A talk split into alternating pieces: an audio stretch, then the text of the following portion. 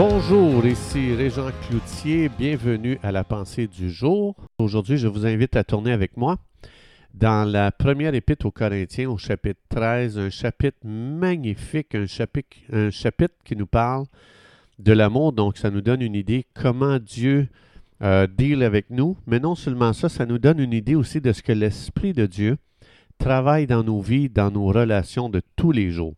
Alors, ça dit ici dans 1 Corinthiens 13, 5, L'amour ne cherche point son intérêt. L'amour ne cherche point son intérêt. C'est magnifique lorsqu'on pense euh, qu'est-ce que Dieu a voulu dans le contexte d'un mariage, comment est-ce qu'on doit laisser l'amour de Dieu nous dominer, parce que l'amour naturel, donc parce qu'on peut arriver à aimer sans l'amour de Dieu à l'intérieur de nous, c'est un amour naturel, mais cet amour-là sera toujours superficiel et incomplet. Donc, la vie chrétienne, autrement dit, le croyant, il a un avantage sur le monde parce qu'il a un amour supérieur avec lequel il peut aimer son prochain ou sa femme ou son mari ou, ses enfants ou peu importe. Donc, oui, on peut utiliser l'amour naturel, euh, donner de l'affection à l'autre, etc. Mais si on ajoute l'amour surnaturel de Dieu sur notre relation qu'on a déjà naturellement, c'est vraiment magnifique les résultats qui vont se produire. On a reçu justement un, orateur il n'y a pas tellement longtemps euh, qui s'appelle Larry Russell. Il a écrit un excellent livre dont je vous recommande, c'est Avant que l'amour ne meure. C'est un livre qu'on utilise justement pour euh, conseiller les couples chez nous. Et Larry, lorsqu'il est venu, il nous a donné deux clés pour relâcher l'amour de Dieu. Et une des clés qu'il nous avait données, c'est justement le verset qu'on vient juste de lire. L'amour ne cherche point son intérêt. Donc, ça veut dire, euh, Larry nous disait, j'ai trouvé ça très, très bon, une des phrases qu'il a données pour justement relâcher l'amour de Dieu dans une relation. Il dit, je vais vers ma femme et je lui demande, qu'est-ce que je peux faire pour toi, même si je trouve ça difficile? Donc, quand ça dit ici, l'amour de Dieu ne cherche pas son intérêt personnel, mais il cherche l'intérêt de l'autre, c'est quand même assez extraordinaire de vivre dans une dimension où est-ce que je vais vers l'autre personne puis je lui demande qu'est-ce que je peux faire pour toi, même si c'est difficile pour moi, c'est pas important. C'est toi qui es important. Donc, cesser de penser à soi pour donner le meilleur à l'autre. C'est sûr que ça, c'est gagnant. Donc, qu'est-ce que l'autre aime?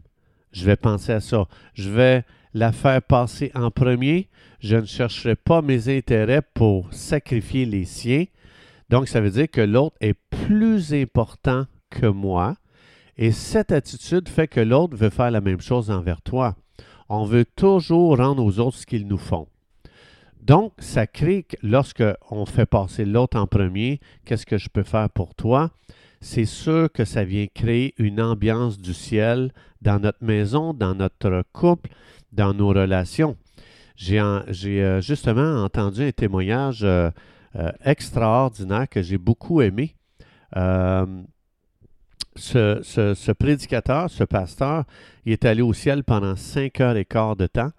Et dans sa visite au ciel, et lorsqu'il est allé au ciel, il a rencontré plein de gens, des personnages bibliques. Euh, et puis, euh, évidemment, on peut, on peut ne pas croire son témoignage, mais ce qu'il disait ne contredit pas la Bible. Et tant que ça ne contredit pas la Bible, bien, on peut quand même donner une oreille, porter attention. Et ce qu'il apportait exactement, le verset que je viens juste de vous lire, puis même Jésus, euh, dans ses enseignements, il a enseigné ça aussi. Mais le témoignage de ce pasteur, c'est magnifique. Il expliquait qu'il est allé au ciel. Il était dans une conférence, c'était une série de conférences qu'il faisait.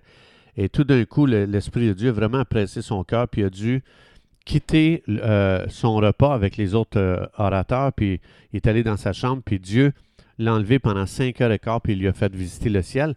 Et il dit, lorsqu'il est allé au ciel, ce qui l'a bouleversé, c'est que tous ceux qu'il rencontrait, il dit qu'il a rencontré Abraham, la première chose qu'Abraham lui dit, euh, il lui a dit, qu'est-ce que je peux faire pour toi?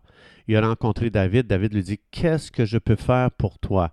Et ça l'a tellement frappé que euh, le pasteur, l'orateur, il demande, il dit, pourquoi est-ce que vous me demandez toujours à chaque fois que vous me voyez, qu'est-ce que je peux faire pour toi? Et euh, un des personnages au ciel, il a répondu, il a dit, ici, on trouve toute notre joie à servir l'autre en premier. Donc, ça l'a tellement frappé. Pourquoi? Parce que sur Terre, chacun cherche ses propres intérêts. On pense tellement à nous en premier que lorsqu'on tombe dans une autre dimension, le ciel, c'est frappant de voir que personne ne pense à elle-même. Les gens pensent toujours aux autres, sont toujours en train de servir les autres. Ils ne se servent pas eux-mêmes. Donc, et non seulement ils font ça, mais ils disent qu'ils ont beaucoup de plaisir, ils ont beaucoup de joie à toujours penser à l'autre en premier. Donc, on revient sur Terre après ce témoignage. Aussitôt qu'on cherche à se mettre en premier, on peut être sûr qu'on est en train de créer un enfer sur Terre. Est-ce qu'on peut s'imaginer chaque fois que je pense à moi d'abord, comment est-ce que je suis en train de détruire une relation quelconque avec ma femme, avec mon mari, mes enfants, avec euh, mes amis. Donc, ce n'est pas surprenant que c'est difficile de vivre ici-bas sur Terre. Parce que l'attitude des humains, on, la connaît très bien. Moi, je suis dans le même bateau. C'est moi d'abord, moi en premier. S'il me reste quelque chose, euh, si je me suis servi d'abord puis que j'ai du surplus, là, je penserai à toi. Là, je penserai aux autres. Combien de fois on donne ce qu'on ne se sert plus? Mais combien de fois on donne ce qu'on a besoin nous-mêmes?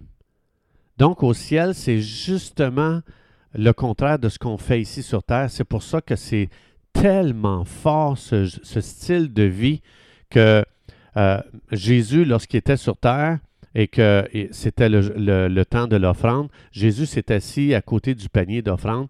Et lorsque Jésus a vu la veuve qui a donné ses deux sous, que ça dit, Jésus a été fort étonné. Cette femme a bouleversé Jésus parce que cette femme se comportait contraire à l'attitude des humains.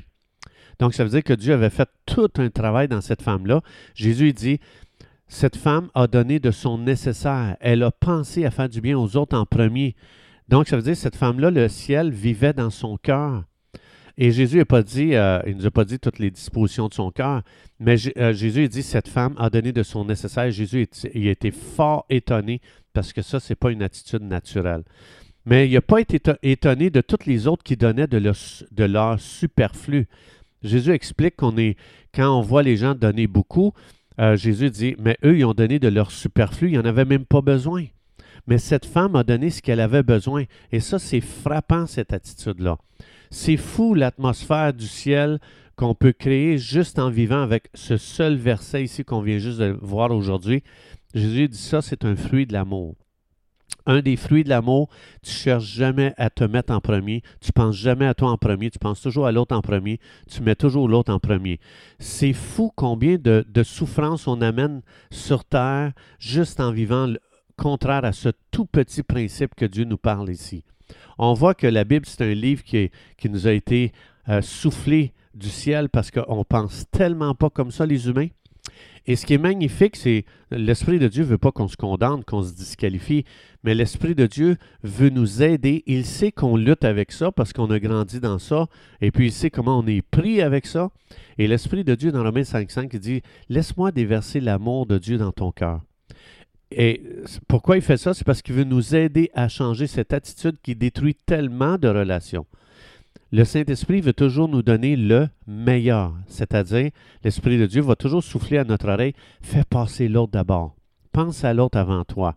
Cette attitude va complètement changer l'atmosphère euh, au travail, dans nos relations, à la maison, dans le mariage, peu importe le contexte. On chaque fois qu'on fait passer l'autre en premier, on amène le ciel sur terre. Et ce qui est magnifique, c'est que Jésus dit, j'ai demandé au Saint-Esprit de ne pas rester au ciel, mais de descendre sur la terre, d'être avec vous. Et aujourd'hui, je peux demander au Saint-Esprit de m'aider à marcher aujourd'hui dans une nouvelle attitude. Et de dire, Saint-Esprit, j'ai vu dans ta parole que tu as inspiré que le ciel, c'est de faire passer les autres en premier. Donc, Esprit de Dieu, aujourd'hui, je viens à toi, j'ai besoin de ton aide. J'aimerais ça aujourd'hui commencer dans plein de petits gestes autour de moi, de juste dire qu'est-ce que je peux faire à cette personne pour la bénir, pour lui faire du bien, de penser à elle en premier. Pas quand tous moi, mes besoins sont rencontrés, quand j'en ai plein les poches et que je dis Ah, la personne est tellement dans le besoin que je vais prendre pas ce que j'ai, mais je vais prendre ce que j'ai pas besoin, je vais y donner. Donc, l'Esprit de Dieu, il veut tellement nous amener dans une vie pour euh, relâcher des choses aujourd'hui pour amener l'ambiance du ciel sur la terre. Jésus dit, quand tu pries, prie sur la terre comme au ciel. Et au ciel, les gens disent, qu'est-ce que je peux faire pour toi d'abord? Alors, chers amis, c'est tout le temps que nous avions. Je vous souhaite une belle journée. Que Dieu vous bénisse abondamment. Et Dieu voulant, on se retrouve demain.